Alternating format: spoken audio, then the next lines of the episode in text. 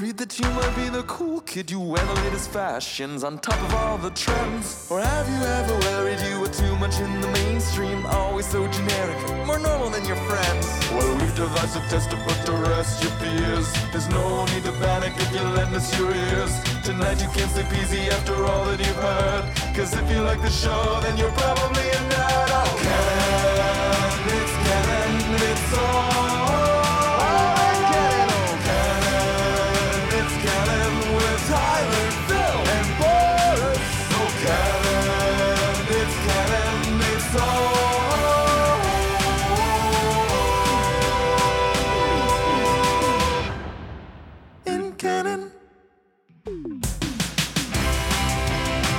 Hello, everybody, and welcome to the It's Canon podcast, where we talk about everything geek, everything pop culture, everything video games, everything regular games, everything books, everything comics, everything movies, everything, everything that you can imagine. It's all in canon. So, welcome to the show. I'm filling in for Boris, and my name is Phil. And joining me this week, believe it or not, I have the often talked about but never quite seen, quite like Pokeroo. Tyler, how are you doing, Hey, Tyler? it's me. It's I. I lost my son. I lost my Mondays was the issue. You guys moved over to recording on Mondays, which is literally the one day of every week that is booked. But it's been really good. Been settling into that their rural life, um, and found out that I have to gut my basement Oh over no! Over the course of like the next seventy-five days. What? I gotta You- gut it. My father-in-law and I are gonna build like the frame for the basement Mm-hmm. before the the insulation people come in and blow insulation, and then I'm gonna finish the entire basement before winter. Wow, what a project! Yeah. Oh, home ownership life, but good on you for doing it. life. I mean, it was one of those like uh, the long and the short of it is both the federal and provincial government right now have money that they're just like, hey, do you want to make your home more energy efficient? We'll pay you to do it. And we're like, yeah, deal. Yeah, excellent. Well, that's fantastic. Because here I am, just wasting my life away playing video games. You know, like a putz. I mean, I I do a decent amount of that too. Ah, that's awesome. That's awesome, but we'll get into it. I guess I guess uh I should ask you what is it that you've been up to lately in the world of geekdom stuff, in the content world, comic books that you may be reading, books that you may be reading. It's my favorite part of this segment because I basically get my reading list. I mean, I got I got not great news on that front for you. I am I'm just rereading Discworld.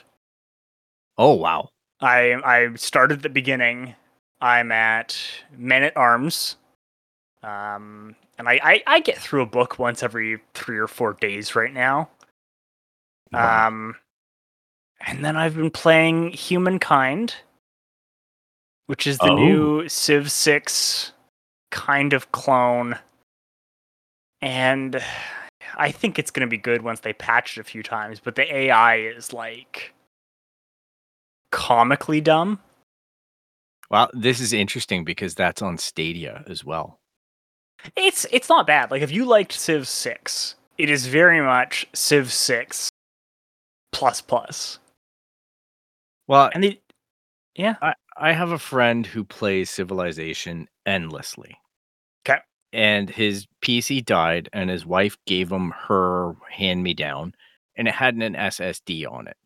'Kay. And all of a sudden, he's messaging me like, "Is this what video gaming is like in the Huh? new world because of the SSD?" And I'm like, "Dude, I think you might want to just go out and buy this game on Stadia and just plug it into your computer, and you never need to worry about anything, loading times or patches or anything, because it's all done on the back end." And I Yeah. think this might be his adoption path. I think this might be his pathway into the future. So I'm really interested to hear that that you're that you're enjoying it and hopeful that the changes are going to basically be incoming to make it more playable. yeah, it, it suffers from the problem that a lot of strategy games like it do, in that like the AI is just dumb. It's just dumb, And the only way that they can make it good is just to give it like far more resources. So like Mhm. it's not playing the same game as you are, which can be very frustrating at times. But it is what it is. And then I'm playing Phoenix Point, which is like halfway through its first season of extra content now. It's the XCOM from the original makers. Mm. So it has like a lot of Lovecraftian vibes. Uh, it's already after the apocalypse has happened. So like one of your stats is like, yeah, there's only like a couple million humans left. And if that is no longer a viable population, you just lose the game. Wow. It's interesting. That that does sound interesting. Yeah. Um, any shows or any movies Uh, they've been checking yeah, out? prob. I mean, I've actually seen a bunch of movies recently. I saw Suicide Squad. I don't know if you guys have talked about that one or not yet. A little bit. We haven't done any spoilery stuff, but Boris and I basically came away with the we enjoyed it kind of vibe. Yeah. We didn't think it was the best movie ever made, but we thought it was a good sign for DC. I was going to say it's one of the best DC movies. Yeah. Um, Reminiscence, That's a new one for me. brand new, uh, 2021. Um, Hugh Jackman in this weird cyberpunk thing where like Oh. it's after it's like post global warming has flooded most of the cities. Um, and he is like a guy that helps you. You can like relive your memories. Interesting. Now, Yeah. is this the one that bombed on the weekend at the box office? Yeah. I was curious about that because I heard like it only got like two million dollars or something. In this, I, I, didn't, I don't believe it did good. Yeah, and that's that's a weird thing, and I know we talk about it as a regular topic, and I didn't prepare it in the show notes, but we saw that Suicide Squad things didn't go so great for it, and then the next weekend we had a big movie. Now, what was it? Because all of a sudden things got hot again at the box office, and we're starting to Well- question: Is COVID the reason why people are staying away, or did people find a reason not to enjoy? Suicide Squad or go see it. You know what I mean? I mean, I think that it's it's. I think that it depends. I think it's. I think you can't say that it wasn't in part um COVID, Yeah, right? Like obviously. obviously. I, I, I Um, think that's got away on people, but to see Oh, you're thinking a- Free Guy. Free Guy, that's the one with Ryan Reynolds. Yeah, it's at 18.5 mil domestic, I think. Oh no, 28 million opening weekend. Domestic is 60 million dollars. Worldwide is 113. Yeah. So it, it's killing. Like Disney have already come out and said that they're greenlighting a sequel to it. Yeah. It it's it's doing super well, and it's not one of these simultaneous releases. So I think there's might be a lot of finger pointing on the executive level about the uh-huh. damage that a simultaneous release can do compared to a pure theatrical release even So I mean, COVID. I mean, my pushback on that is number one release of 2021 is still Black Widow. But again I- a dual dual release with a caveat that you have to buy it Sure. right like Yeah. the HBO Max subscription is a really interesting thing hmm because of the fact that it's included with the subscription. If they would have done the same thing with Black Widow, where it's included with Disney Plus, Well, I mean, Jungle Cruise, which again you had to buy it, but that's 93. Cruella's 85.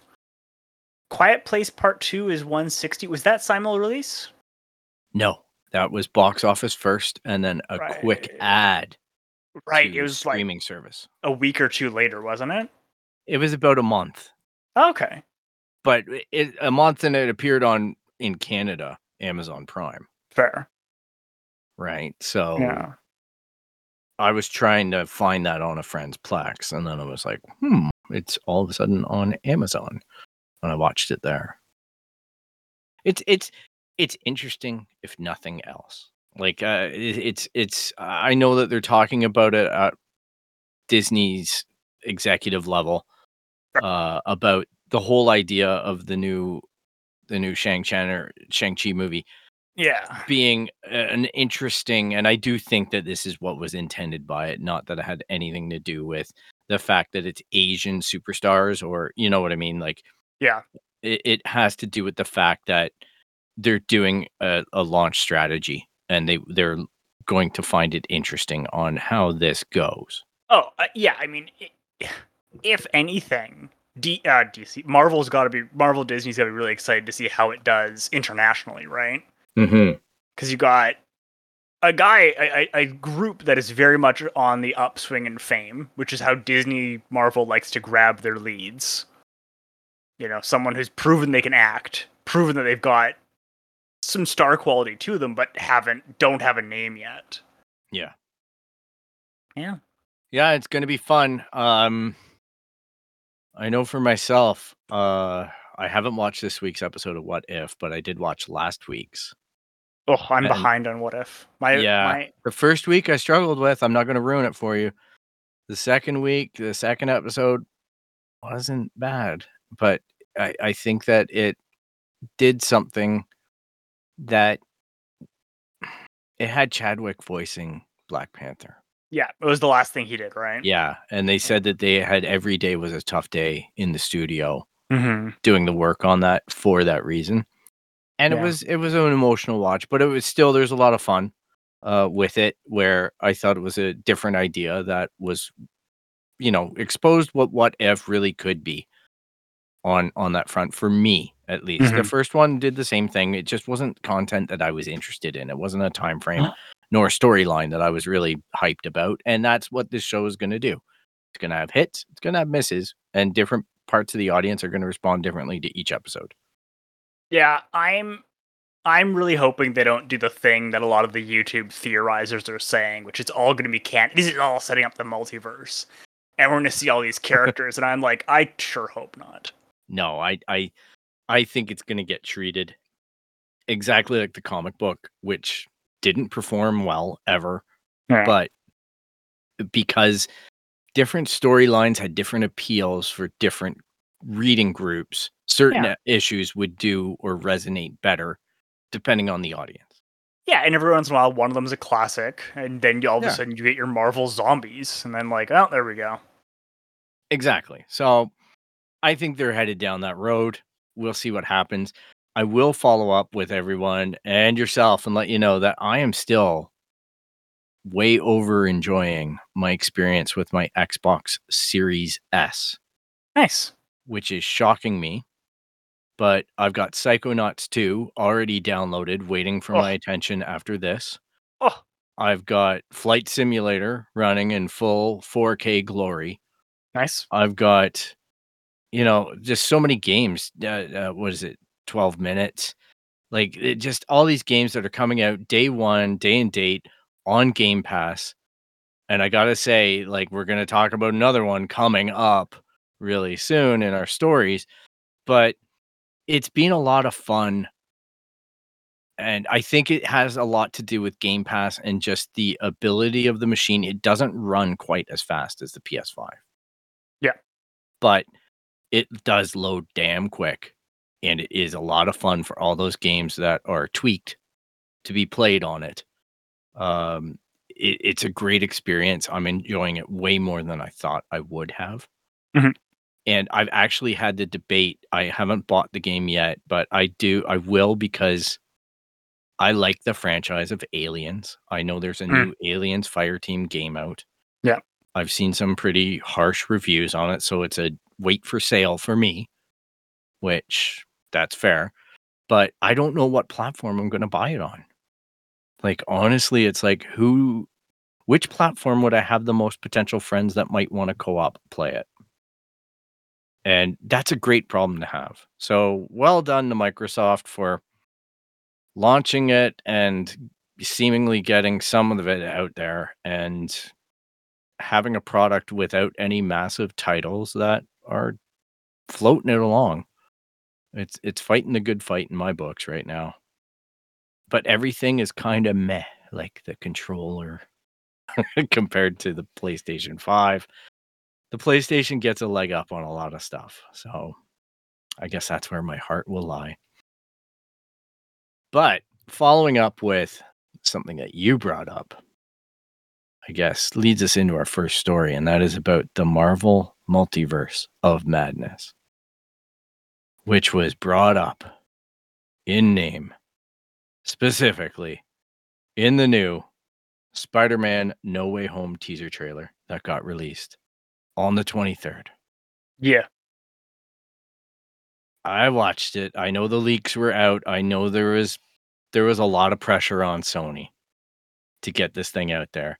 And I know a lot of people are thinking there's a big conspiracy because when you watch WandaVision, they had August the 23rd with an unexplained heart on the day. Ah, So now the theor- the conspiracy theorists are thinking this was a strategy all along from Sony and Marvel to drop it on that date.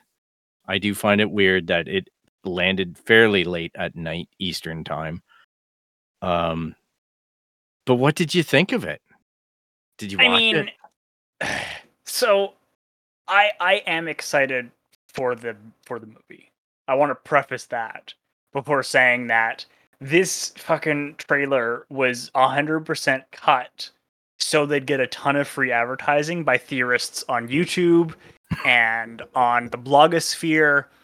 Like I've already seen three people be like there's there's a picture of of Peter Parker with horns and that's that's the hint that it's going to be Mephisto and I'm like, "Oh my god." and I don't know the the fact that it's a whole industry now that they can so easily wind up and get through free marketing. It just, bleh, Yeah. if I I was a little bit overwhelmed watching it for the same reason because I was like I can watch this and think that it's kind of fun that there's these characters from the older movies coming back mm-hmm. and it was subtle hints and then it was a not so subtle last one. Yeah.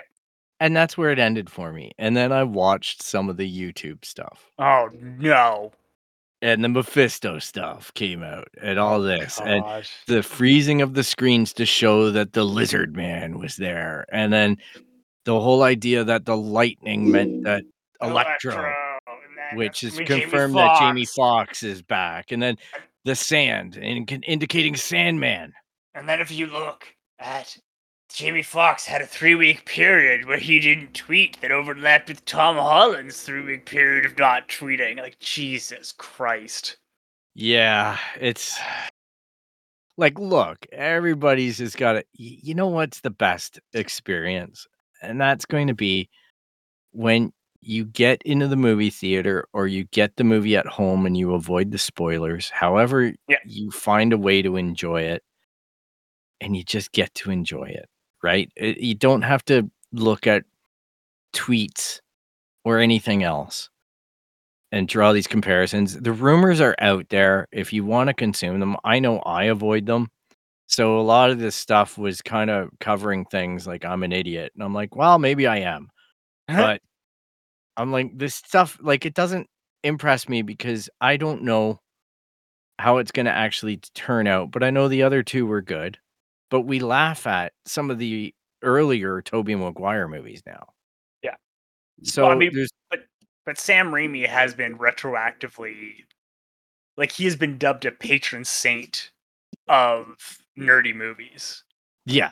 Well, you know, he he he took it to that next level, right? Where you know, Spider-Man looked like Spider-Man. It didn't look like 1960s guy running around in spandex Spider-Man.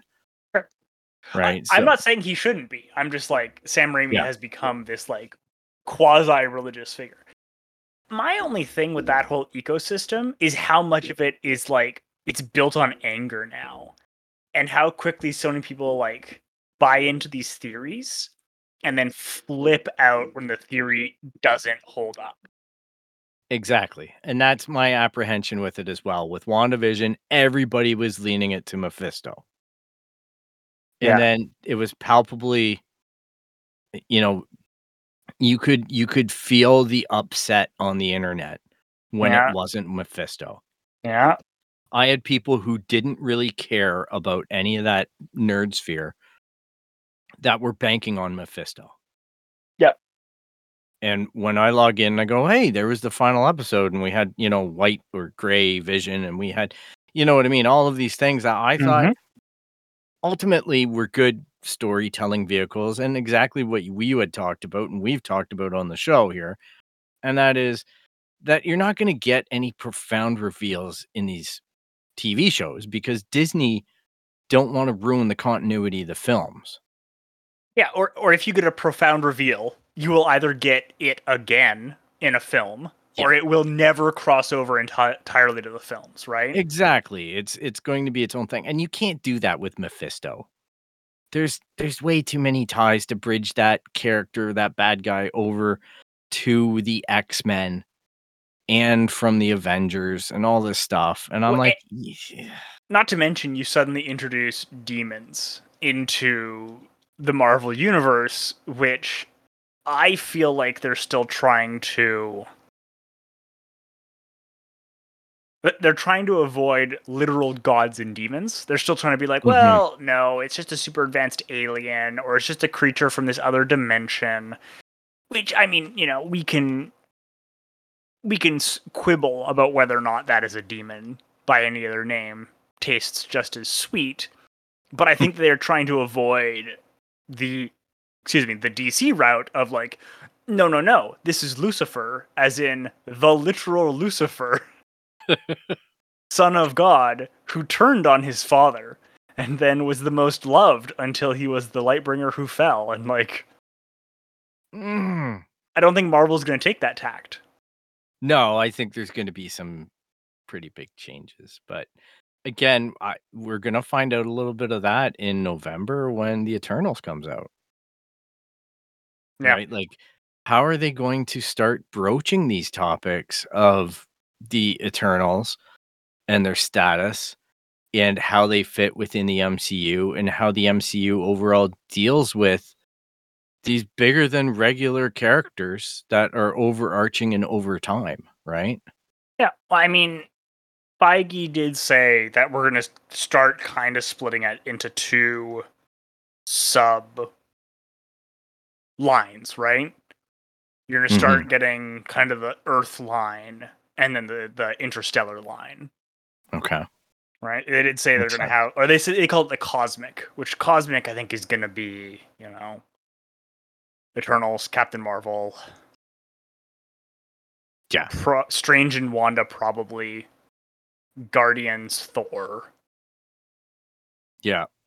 Yeah. And you know what? Like we we've known as well that the the Marvel universe is being split, Yeah. so to speak, with um with basically the difference between the regular Earth stuff and then the zany space stuff. And Yeah. I know that this phase was supposed to be opening with the zany space stuff, Mm-hmm. and they've had to reverse it due to the James Gunn thing with Suicide Squad. And you know, it was supposed to launch with Guardians 3 and now that's delayed and just starting pr- practical shooting now, I believe. So yeah. it, it's it's changed the order of stuff. So maybe the Eternals is the start of the zanier space stuff. yeah, But I we'll see. I am really interested in that one because I have no idea what the tone is going to be like. Yeah. It could be the first Marvel movie that I'm not a big fan of. But You liked Um, Thor too? I didn't hate it because I, I I like look, you're talking about this you know battle between Thor and Loki and you've got Natalie Portman in there and stuff like Not- that and it's Not relatively Thor two. Oh, not Thor 2? Oh. That's not. Thor That 2. was- Thor 2 is- 1. Yeah, Thor 2 is Malekith.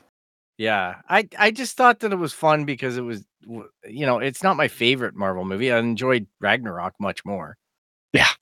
But so I yeah, typically people bag on Thor 2. I I gave it a pass just because I was like, "Eh." Dealt with like that land, like Fair. the Thor the Thor world type thing, the Valhalla stuff.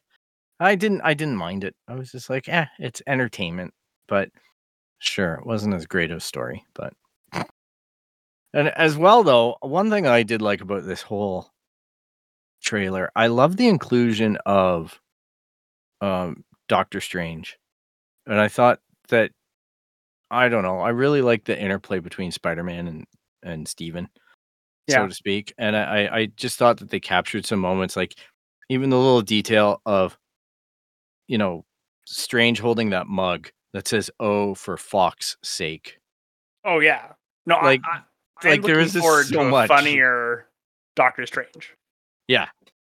Like I there there is all these little nods and whatnot that I was and then I just had these moments where I was like, is this Inception? Which I know I asked myself that Yeah. a couple times with the original Doctor Strange. But it's it's just so funny because it's like this is really the Rubik's Cube that opens up the multiverse of madness, obviously. Yeah.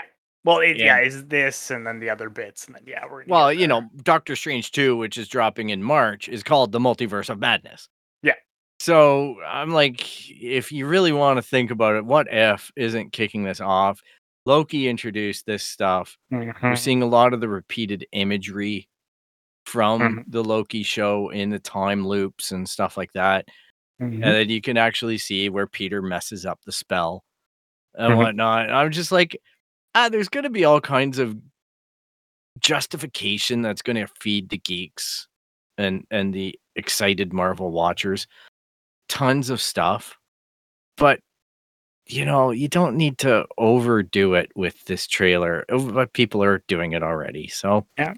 I guess it floats a boat and it gets the views and it gets the clicks. And hey, we're even talking about it in a Yeah. more subdued way in just promoting the excitement of going Yeah. and watching the trailer. If that's your thing, Yep. I can totally understand people not wanting to watch trailers. So, This does give me, however, a great transition to our next topic, which is mhm. speaking of audiences being patently unreasonable. Let's talk about um the general sentiment that Fortnite's new imposter mode shares a lot of similarities to Among Us, which was famous earlier in the COVID pandemic. Yeah. And made an indie studio a ton of money. Um, the community manager, I believe, for Among Us, the company behind it, basically said, "Wow, it would have been awesome if they had like called us because you totally would have done a collab."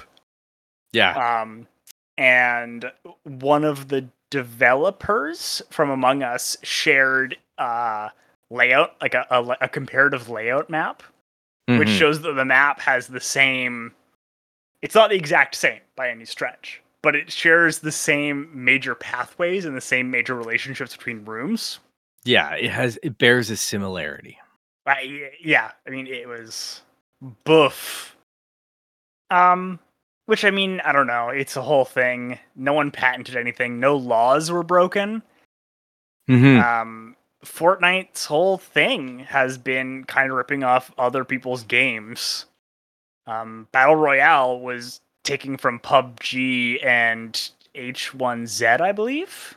Yeah, there was a H1Z1? previous thing that that did the the kind of battleground thing. Yeah, I remember downloading Fortnite back in the day on my PlayStation 4, and it was like a castle defense game. yeah. Originally, it was like, yeah, it wasn't the same game at all. Um, no, and I'm like, this is garbage. Like I deleted it. yeah, I mean, the, the, I think the only real interesting news here is the fact that, like we said, no laws were broken. Yeah. And a lot of members of, and I'm not saying this should be illegal or anything like that by any stretch. I think it's a complicated issue. But a lot of fans of Fortnite are like, how dare you at all criticize Epic Games? and it's like, guys, like Mm. cool your roll a little bit. People can criticize stuff, but social media, man. Yeah, it, it's funny though because like to me, Epic are in the spot where you know if you look at they're embroiled in a courtroom battle with Apple and with Google, uh huh. and they're trying to be we're the little guys. We're fighting the big big bad corporations. And they're doing their best to expose a lot of the industry sliminess that's going on. And and maybe some of the stuff that needs closer attention Fair enough. But they're not the little guy in a lot of this stuff. They're commanding one of the biggest games in the world right now. Yep. And they're making money off of add-on stuff. And a lot of it. Mhm. And I I don't know, like if I was a parent that had a kid who's playing Fortnite and I'm looking at my the credit card bill as he's buying skins and stuff like that, and I'm thinking, It's geez, man. It's the it's the oh what is it? It's the um the season passes is the where Yeah. yeah you like- gotta buy in every season or you miss a bunch of stuff. Yeah, and that would be like, geez, for this free game, it sure is like I know my kid's playing it a lot and I'll give it the pass, but like they've they've really been I don't know, mercurial in how it's changing the video game industry. I mean, if you want a breakdown of how hostile the design space is, um, oh my god, what's his name? Oh my god, brain fart.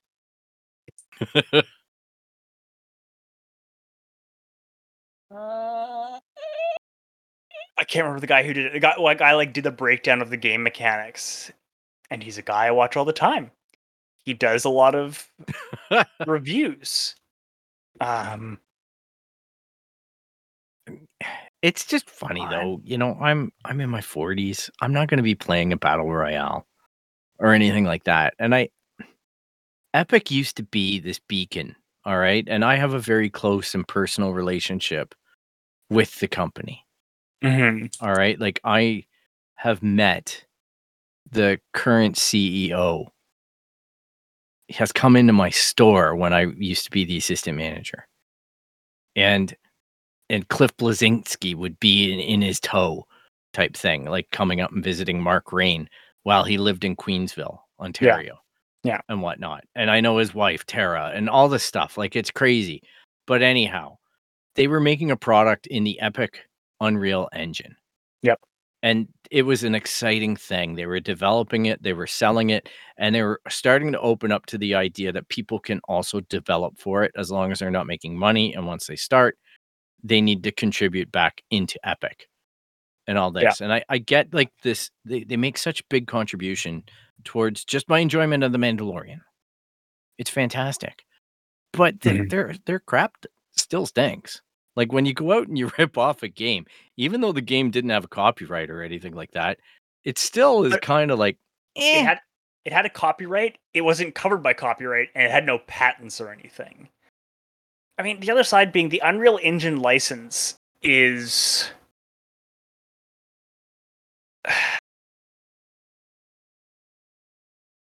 Yeah, the, the- the EULA is not the worst ever. It's a little bit funky and odd. Um, the people, the person I was thinking of was Folding Ideas. He has the episode called "Manufactured Discontent, Discontent and Fortnite," Mm. where he breaks down the hostility of the design space and how much Fortnite is designed to make you spend more money. yeah, which is a real thing. Yeah, well, it, it- you know, it's it's Skinner boxes, which are like mentally designed to, to kind of fry and short circuit parts of your your crummy human brain. It's a whole thing. Yeah, and that's what these companies do, right? Is they're they're basically performing a degree, a, a certain amount of like uh, mental warfare on you. Yep. To get the money, right? It's it's why we had to regulate, and we still don't do it well. But children's advertising. Yep. I mean, And we do like a lot that. better than we used to. Yeah, but you, you remember as a kid, like Hasbro and GI Joe, and I follow some of these nostalgia accounts. Yeah. and it's just like, man, oh man, it was like He Man stuff like that was a license to print crack. Like they yeah. were manufacturing the shows after the toys. They had everything ass backwards in it. They weren't building a fandom from a show and then introducing a toy. No, they were introducing a toy, plugging a ton of money into it for marketing, and part of that marketing money was to create a half hour of pure crack to sell you toys. Well, and combined with you know there weren't as many options. That was something like cartoons out there for kids. Yeah. I mean, looking back, that's the reason that like if you watch your your He-Man and She-Ra especially, there is one body type for each gender. And it's because fewer molds. Yeah, exactly. Like the I, I found that the the the toys themselves were a little bit frustrating oh, because yeah. they were all the same mold. And you know what happened? Yeah. I complained about this before, but I'll say it again. I, I used to try to collect the figures that didn't have the same body mold. So I got like Ram Man and stuff Mhm. like that. And you know that that was the worst goddamn toy I ever played Uh-huh. with because all Oh, he yeah. did was boing and punch like his head Yeah. up. And I walked into Walmart the other day and there's racks full of Ram Man. And I'm like, not again. Sorry, not again. I I'm mean- not gonna put this nostalgically on uh, like Yeah. burn in hell toy. Well, I mean, people who like freaking love Transformers and talk about like the Transformers movie and the whole thing about like, wow, I remember when Optimus Prime died. Like the people who made the movie said they didn't consider it as an important plot point. To them, they were literally killing off the old season of product. Yeah, get rid of the toys. We gotta get were like- new ones. yeah, we have to kill off Optimus Prime in the previous generation. So we can do this thing. Oh wow. Uh speaking of like literally I just got my ad pop up for Saints Row, the new one. Oh yeah, that got announced today too. Yep, February 25th, 2022. It's a reboot thing.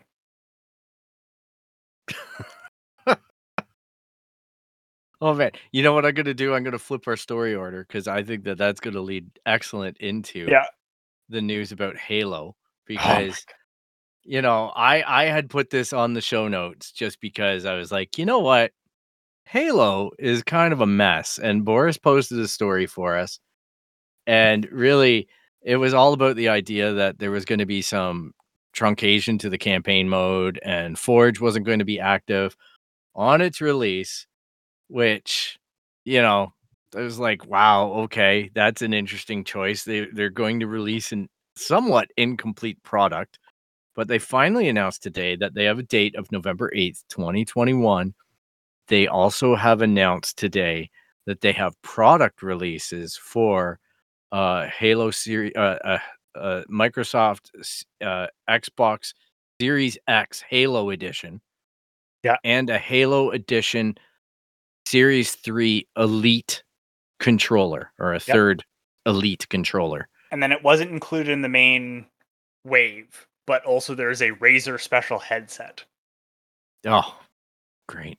The marketing continues. It's gotta. Yeah.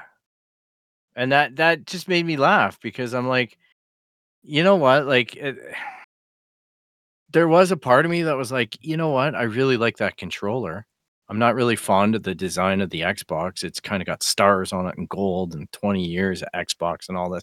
I get the nostalgia of it. But I really don't want that stuff anymore because I've got a whole collection of green shit that Microsoft has sold me before that I just went uh after a while because I'm like I don't want to use the Halo stuff. Yup. They oversaturated that market and and that was under Bungie. So I won't bag on 343 for that. But this is this is really concerning for me because again, it's my my regular refrain with 343 Industries, but they can't keep a schedule. I mean that's part of it. Like you can bag on Bungie all you want, but we had a new Halo game like every 2 years. I mean and now we're waiting like 5 years for Halo Let's talk stuff. about some other parts. Let's talk about the fact that speaking of the battle pass model for Fortnite, did you know that's how multiplayer is going to be? oh gosh, yeah, and you're gonna have- multiplayer. Battle you're going to have seasons of battle passes. And they've Yeah. already announced the second season will start about 3 months after the after the game launches. Yeah. So like you will already have paid it was assuming you're in the battle pass. Let's say Mhm. uh, you're gonna have you're gonna have to have bought two seasons within the first four months of release, plus the game. Yeah, well, the game is launching on Game Pass. So Sure. here's where an old dude like me wins because I'm only going to play the campaign. Yeah. Which means I don't pay anything on Game Pass. And I get my game. And I'm not going to do, do the battle pass. And that's the interesting thing about the multiplayer is that it's free to play on all platforms. Yeah. But there's this battle pass system. So obvi- it's a direct Fortnite. You know, one story we're complaining about Among Us being ripped off by Fortnite, and here we have the exact same thing: a Microsoft ripping off Fortnite. I mean, Microsoft ripping off Fortnite, who ripped off other people. Yes. I mean, the battle pass model is it's such a weird one, right? Like hypothetically, you're just paying for um Access. not even access, you're paying for for cosmetics. Yeah. Which, you know, to a degree, like I don't uh, sure, go nuts. Um, but it depends how hostile they are in eh, how hostile they are in designing the importance of cosmetics. Yeah. yeah, Well, you know, look at uh, what Fortnite does. They get all the pop culture characters. Yeah. They they make it such a marketable, and they also have these live events, right? Where people perform, like Ariana Grande or whatever it is, goes in there and, and does like four or five songs Mm-hmm. in a live environment to a Wow. virtual environment, or you know what I mean? Like, those aren't live those are actually they are marketed as live but those are prepped and and done like mo- like a month or two like they're those Okay, are pre-ready yeah, I saw the video one once, and it it looked like superimposed and heavily touched, right? Because Oh, yeah. it, wasn't it wasn't a, a filter. you know what I mean? It wasn't it wasn't a Twitch filter. mm-hmm. So I I would assume so, but I got confused the last time because I was getting pinged hard from whatever service saying you have to log in at 8 p.m. to watch this concert in Fortnite. I'm like, uh no. Thanks, but no. Uh, yeah, it's it's interesting what's happening, right, with all this video game stuff and the crunch that's that's occurring. Uh, so and and just these models now because it's changing the way games go. And in fact, uh, the other week I'll bring this up as another like in in topics uh, sequence. I know I didn't put it in the notes, Mhm. but there's genuine concern over the the Game Pass model with Outriders. It the the devs haven't gotten their bonus pay yep because the sales figures aren't in. The sales figures don't meet the threshold to issue it. And they're also noticing that games that release on Game Pass, like Hades, Hades Yep. released on Game Pass, 93% of all sales have happened on the PS5. yep So this is really to me it's evolution. If you're going to have Game Pass and it looks like it's here to stay and Microsoft are putting their own money behind it, I just think that these contracts have to evolve with Microsoft. Because Yeah. All of these services are doing this and Google's already changed its iteration of how it's going to compensate people to go on its free to play kind of platform where they give away games with pro Mhm. and they've already started to change it because the more people play those games the more those people are going to get paid Mhm. versus just paying them uh, you know x money up front to to get the game onto the thing they're saying no you have to make a compelling game because we're tired of giving away games and seeing no playtime on them Yeah. oh so totally. you know I, I think that there's an evolution that's happening in the industry and it's changing but guess what? Change happens. We didn't sit around and go oh gosh darn we can't go to the automobile. What's going to Mhm. happen to all the people who who mill out wagon wheels? I mean we did. There's a lot of freaking yeah there out was the people time. who did it. Uh, no that was that was the whole thing. The Yeah. the luddites smashed a bunch of property and, and but that's what i mean we still went by it right like that we had to embrace the change that's part Yeah. of life change happens right tyler moved his home yeah tyler has to refinish his basement that, you know that's change and yeah it's like I, it's I think- I think you're onto it though. Is that the issue is right now of like who's going to get the better contracts and when, right? Yeah. Like your your indie people are, I imagine, going to keep getting screwed, yeah right?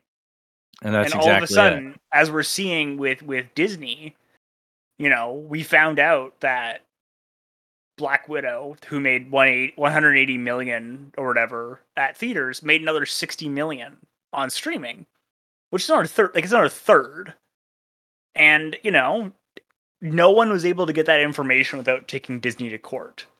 So if you're an indie developer and, you know, let's say let's say Sony is slow on your royalties, all of a sudden you're like, well shit, how do I like how do I get paid without taking them Yeah. But that's course. where the, the contracts have to evolve and Sony has to understand or whoever the game publisher or developer is or the platform publisher developer is who's pushing the the pass plat the pass system has to Mhm. get comfortable with the economics of that system. And then they have to be able to be realistic on their compensation models. Yeah, right? So you can't go out and promise the world for them and then tr- hope that it happens or it materializes. You have to have statistics that say, guess what? On the uptake of games, if we put 50 games on for Mhm. free each month and people only play 23 of them, and like what percentages are we looking at? What kind of adherence? And then what's the life cycle? Yeah. because I have run into it where I played a game on Game Pass. It came off of Game Pass. I still have the game downloaded. I go to play it and it says, No, you got to go buy this now. And I'm like, Hmm, do I spend the $25? I was really Mhm. interested in maybe finishing that game. And that is the compelling model, right? For these indie developers. And if oddly enough, it is an indie game. So I'm like, that's an interesting place to be in because I, I would as- assume that there's more than me happening that's happening too. Yeah, I'd be interested to see the numbers on that versus people who are able to run through it within the within the time it's up there. Yeah. Either, believe me, my friends are all frustrated by the fact that I do find the easily a thousand chi- achievement points from a game that I can do in 15 minutes. And you know what I mean? Minimal controller input. Yeah. So thank you, YouTube. Oh my goodness. But you know what? In terms of playing games, there's a game called Jeopardy. oh, yep. And and Classic. Alex Trebek, rest in peace. A great Canadian icon who hosted that show for a very, very long time. 23 23? years? I'm tempted to say 23 years. Uh, uh, he's passed away and um, from pancreatic cancer. 37. 37. Oh my goodness. However, like 23. Nope, 37. Wow. Yeah. See, that's an impressive legacy. 23 was impressive. 37 is just wow. So now we have a mess because they put somebody in there. This guy What- is being put into other game shows in the So it- past. It's actually worth noting to back up a second. Okay. He is a you it. producer on on Jeopardy. on Jeopardy. So he put himself into that position. Apparently, he did something with the prices right years ago. Yes. and he got kind of yanked on that Yeah. because of some kind of forceful uh, assertive control and now it looks like he tried to take this and some stuff came up from the past i guess a podcast or something and maybe some not nice things were brought to light and he voluntarily stepped down. And in the meantime we've got you know obviously our blossom star miriam balak uh, Maya bayak Mayam? Bayal. mayim bialik there we go. Mayim bialik i call her like- blossom. I don't like her in the slightest, but I will not resort to like mispronouncing her name. Like, no i won't do it intentionally no Yeah. You know, you know what I mean? Like that feels. that yes feels no like, i'm i'm a fan of her work maybe not the blossom but i enjoyed her on big bang theory as sheldon's girlfriend amy farrah fowler um i i i, I think that you know she's an accomplished woman um i don't know that much personally about her so i can't comment on that but fair enough if people uh she seems to have done well in the qualifying rounds of jeopardy and they extended some kind of offer for her to do some jeopardy things that are on campus and and whatnot. But um we also heard levar burton's name being mentioned a lot and we've had some really interesting tweets from guys like ryan reynolds that said hey look the fandom wanted me to be deadpool and they petitioned all the powers that be until i Mhm. became deadpool and he's just like i'm looking at levar burton right? Yep. And and I think that that's what we need right now is some kind of groundswell. And I've seen it a little bit, but I'd like to see it a lot more on Twitter and other social platforms. If that's who people want, Yep. then you should let the studios know who it is you want. And it's not to pit them against each other or anything like that. But I'm just saying, like he did Reading Rainbow, he did Geordi LaForge.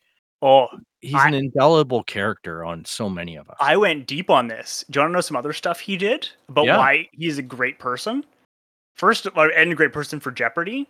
So first of all, Reading Rainbow was the show on that he was on for 23 years. When Reading Rainbow was canceled, he bought it. oh, He and his business partner bought it, tried to relaunch it. Um, some some legal kerfuffle happened, and now he has the LeVar Burton Kids Show and Skybrary, which is an app which helps get kids to read and to learn things and makes learning stuff awesome. He also is on the board of directors of the AIDS Research Alliance as of 2012. Um, you know, as you said, he's done all this other stuff. He's been on Reading Rainbow for 23 years. Well, like, look, the Reading Rainbow stuff, I knew him from as a kid. Mhm. But full stop. Did I not lose my crap when he showed up on Star Trek: The Next Generation as Right. a teenager? right? And even wearing the augmented eyepiece, the hair Yep. comb thing, and everything, it was so cool. Yep. You know what? Like it was just like, hey man, you know, like Geordi LaForge was a kind of interesting character. You know, oh, oh yeah, sure, Michael Dorn as Worf and stuff like this. I get it. There's there's different people playing different roles that you get excited over and whatnot, but Geordi was a, a a solid pillar on that show for a lot of us, and I just really enjoyed the fact that he was articulate and intent and well spoken. Like he was a really reliable character in that. And I think like a show like Jeopardy, when you think of Alex Trebek, a lot of those qualities apply. You know what I mean? Like well spoken, articulate, and accurate. And I'm just like, I don't know. I'm I'm I to be fair, I haven't watched Jeopardy in a couple years. I I I just it's not my thing, but I it's got a cult following. It's a huge thing for a lot of people. And I really want that to get sorted and to get Yeah. the fans happy. Yeah, so it is worth noting that as of my last check, there's over 270,000 signatures on a petition to have LeVar Burton host Jeopardy.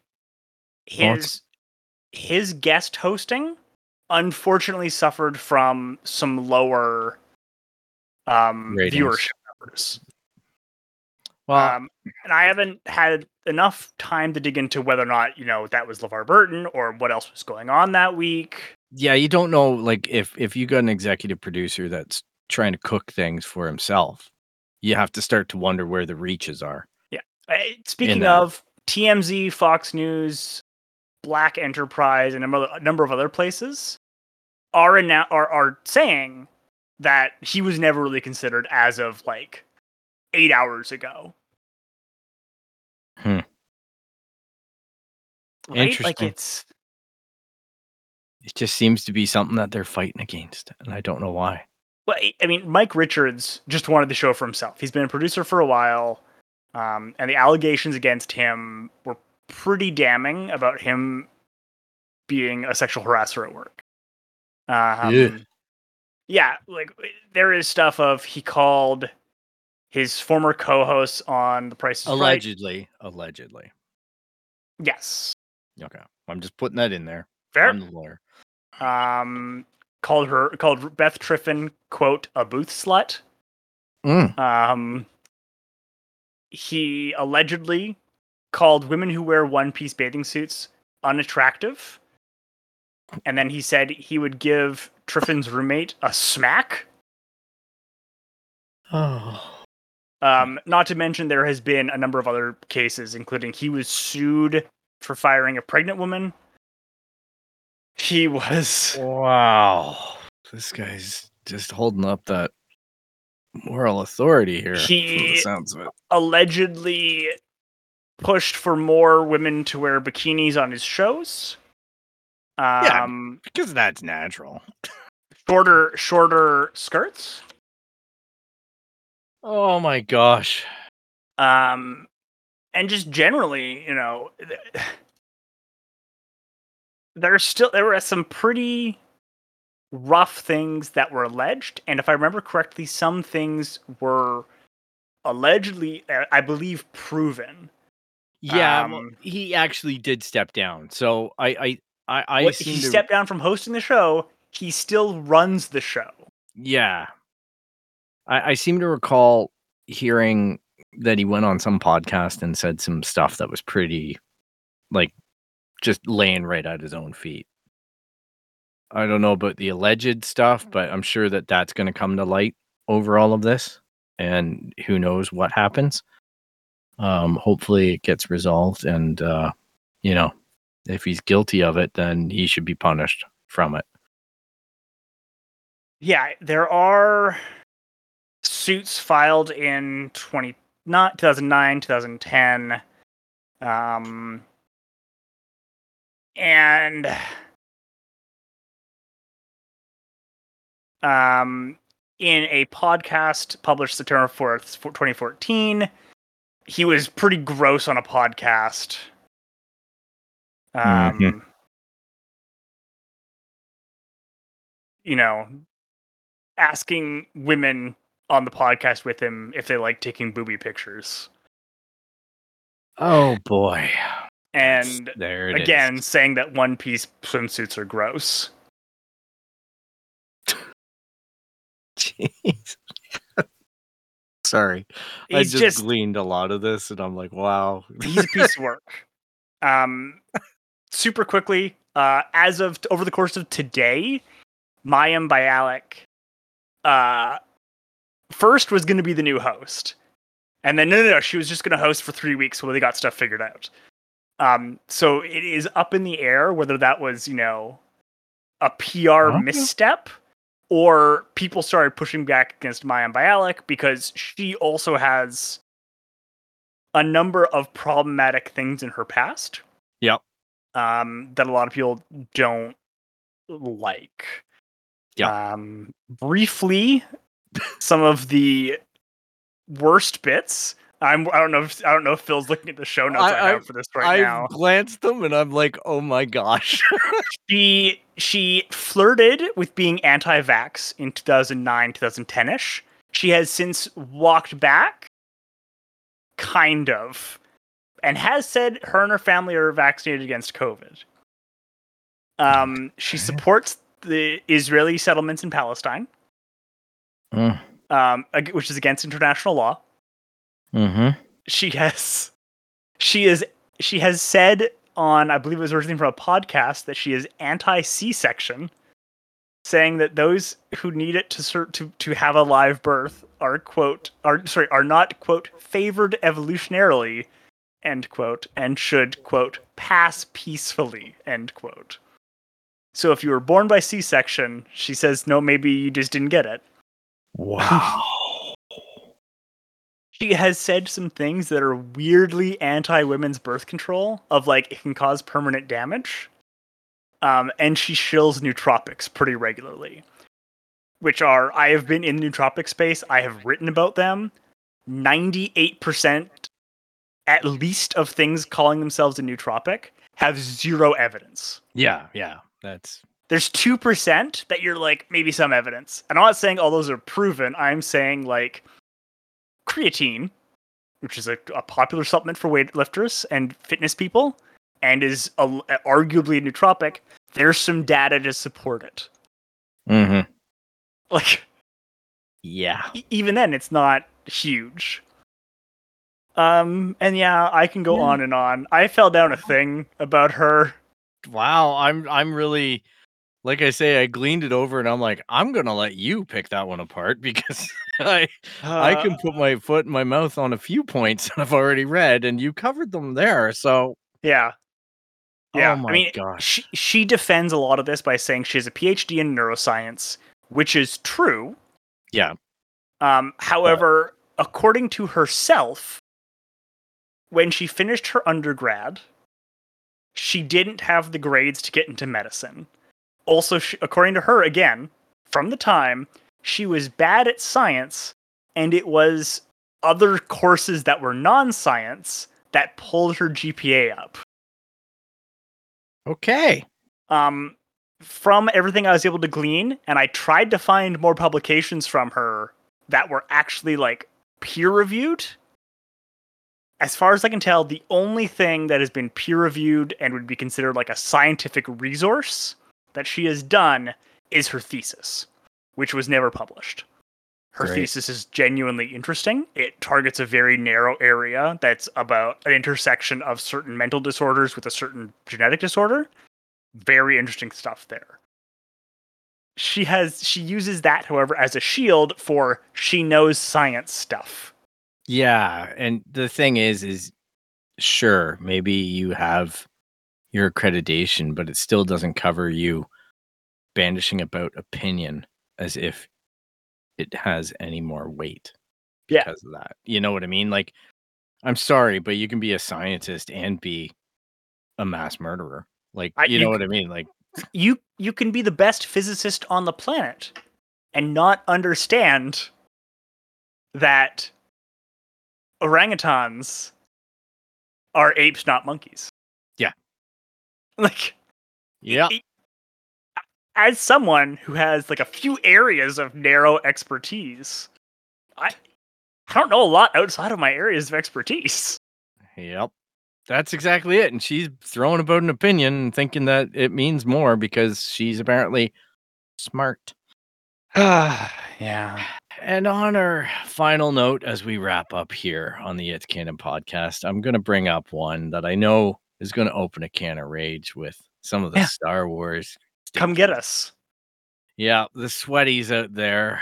Um, I'm just gonna bring it up that it looks like it's officially being changed for Boba Fett's spaceship, which you know they called it that on the le- the last Lego set, Boba Fett spaceship, and we all thought that was weird because every other set was actually labeled the Slave One, which is was its original in canon universe name, and now it's called the Fire Spray, which I don't know. I I read that name. I read the name. Oh, There's a I, I bigger gotta back you up. No, I know, I know, and you're going to.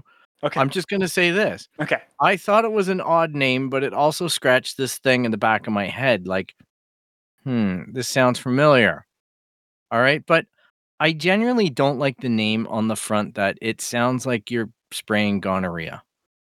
The fire spray. It just sounds like an STD and something's happening, like on a comedic side of things. I, I'm not really fond of the name. Hey, I'm not really fond of Slave One either, but I know what Slave One. And here's all I'm going to say about it as a Star Wars fan. And what I would encourage Star Wars fans, because Tyler's going to come in with a big can of whoop ass on this. Yeah. But Star Wars fans, guess what? Han Solo shot first. Every time I watch Star Wars, Han Solo shot first in my mind. I don't care what George Lucas went back and changed. If Disney want to change Slave One, that's fine. You can call it the Fire Spray. I know it's the ship's actual name. All right. It's the model. It's the model of the ship. All right. Just like a Corellian cruiser is a Millennium Falcon. And, you know, I can even tell you that the people, the manufacturer, I don't even know what it is because I can't give it that much brain space for myself. But the people who made that fire spray also make Obi Wan Kenobi's Jedi Spacefire, which is what made that battle in episode two so interesting because it was the same manufacturers battling each other's ship. Okay, like their same manufacturer's ship battle. So I think that was the first time in universe that that had happened on a geek level. But just because Disney or George or anybody changes the name of something doesn't mean you need to burn down the internet. You can still enjoy the content and call it the old name or enjoy it with the new name. It's up to you. Secret third option. Okay. You can go to starwars.com and you can read the actual press release that all these websites are quoting and Mhm. realize that they didn't actually change the name. Even better. Part of what it appears to be is that first of all, you look at them and it says Boba Fett and Fire Spray. Uh, th- there's no evidence, and it actually looking at the the cover from the Behold the Vehicles of War, War of the Bounty Hunters special covers. Yeah. that might not be the Slave One. Ah, The col- the coloring does not match. Yeah. the battle damage does not match. Yeah. There are some I, details that it that might not be the Slave One. I am reading that series, but I haven't caught up to that issue yet. Um, So- and- yeah, So and and in that series, Qi'ra's back. It's taking place between Empire Strikes Back and Return of the Jedi. Somebody's stolen Han Solo. Boba's on a warpath to get back. Qi'ra's got possession of it. You know, like it, it's getting weird. It's getting good. It's fun for a lot of the solo fans and whatnot. So good on you out there for that. But man, oh man, like Star Wars geeks, you gotta just just take a chill pill, man. Just just let stuff, you know, like stop looking for these conspiracies. Believe me, they're gonna find conspiracies for us. And the thing is, is that George used to do the stuff if Disney choose to do it. And if they don't, if they just stop calling it Slave One, or maybe Lego had the apprehension about putting Slave One on a box. there's that. The other part of it is, and again, I cannot stress this enough. There is no evidence that Disney has changed the name. It literally everyone's taking it from that's what the release of a single cover is. And in Yep. fact, if you go to starwars.com and you go to the databank and you look up either Slave 1 or Boba Fett's databank, you go to the same website, which is Boba Fett's web ship called the Slave 1. Yep. That's the name. They have There not go. changed it. People are just reporting that for your clicks and you're falling for it. It's Yep. it's just it's bad And- lazy reporting. Yep. And and secondly, it gets a headline in Twitter because you follow these threads of people outraged, right? And all these kids reacting. And then you start assuming and you you get an article and Well, it's a poorly written one at that. Well, and you get the other side of it of the people who are like, "How dare you change my thing? How dare you change it?" It's then you get the you Yeah, get but the that's that's my point. It doesn't no, but- matter. no no. But my point is, you get like you get the the neo reactionaries. You get like Ben Shapiro going on about Yeah. it. Like Ben Shapiro, you don't give a fuck about Star Wars. Yeah. You only talk about Star Wars when you think that quote the wokes are ruining it. Yeah. Like the number of people I've I have seen who go on and on about how much they love Star Wars and then get like basic plot points wrong on a like Yeah. on their YouTube video or their podcast or where they have time to fix it. Yeah, It's I agree. you don't know it. And you know, and the last bit, just for the cherry on top, strictly speaking, there is no canonical source that I believe it's actually called the Slave One anymore. Yeah, I was thinking that because I'm like in in my retroactive viewings of this, like I, I haven't gone back and watched the movies. I'm just in my memories. I'm like, I don't think the, the line slave one has ever spoken. It is it is never uttered on screen. Yeah. So this is all like quite literally a floating name. And and to be fair on the Lego side, there was a number of boxes that didn't have the Razor Crest's name on it because there was some kind of legal dispute about a copyright claim in Germany. Yeah. and I've got a box that says Razor Crest, but other people have boxes that don't. It wasn't a conspiracy. It was Lego protecting their ass. Yeah. So maybe there was something else going on in some district of the world and they've centralized production because I don't know about everybody else. But if you go to lego.com and try to buy anything Star Wars right now, odds are it's sold out. So they're having some real supply chain problems, right? well, I mean, I imagine a lot of people are just buying it separately. Yeah, they're thing- buying it and they're stuck at home, Yeah. right? So And and let's say it is right and they are changing the name. Maybe. Maybe they're gonna have it be actually a thing in the Boba Fett show about him changing the name and it meaning something to him. exactly. And maybe originally that was maybe gonna be foreshadowed or mentioned in the original, like in Mandalorian, and they moved plot stuff around. Just No. chill the fuck out. Exactly. And with that, I'm going to bring this show to a close. I want to thank Tyler for coming back. And we're going to rearrange the schedule to get you on here regularly. Oh, I knew that. I knew it was gonna be coming close towards the end of summer. Yeah, and and Boris will be back soon. He's just got some personal stuff that he's taking care of. So I'm sure he wishes everyone uh, all the best, and uh, you know, stay tuned for his his return as well. But in the meantime, I'm just going to let you know where to track us down and yell at us for yelling at Star Wars geeks or you know your lack of Boris. So you can hit us up on the website www.itscanonpodcast.com. You can track us down on Instagram, Twitter, and Facebook at It's Canon Podcast. You can email us at show at itscanonpodcast.com. You can subscribe via Apple Podcast, Spotify, Stitcher, Google Play, anywhere where you find podcasts, you're going to find the It's Canon podcast. And if you like what you hear, make sure to leave a to never miss a show by clicking the subscribe button. Leave a rate and review if the platform allows for it, and tell a friend about the show. You know, spread the word, spread the love, because uh, we really like getting up in the algorithms and getting out to people's ear holes. So, thanks so much for taking the time to listen to the It's Canon podcast, the podcast where we talk about everything geek, everything pop culture, everything Star Wars, everything Jeopardy, everything Halo, everything Fortnite. Ooh. I, I'm uncomfortable with that, but uh, everything, everything Geekverse, it's here at the It's Canon podcast, and we'll talk to you guys soon. Good night.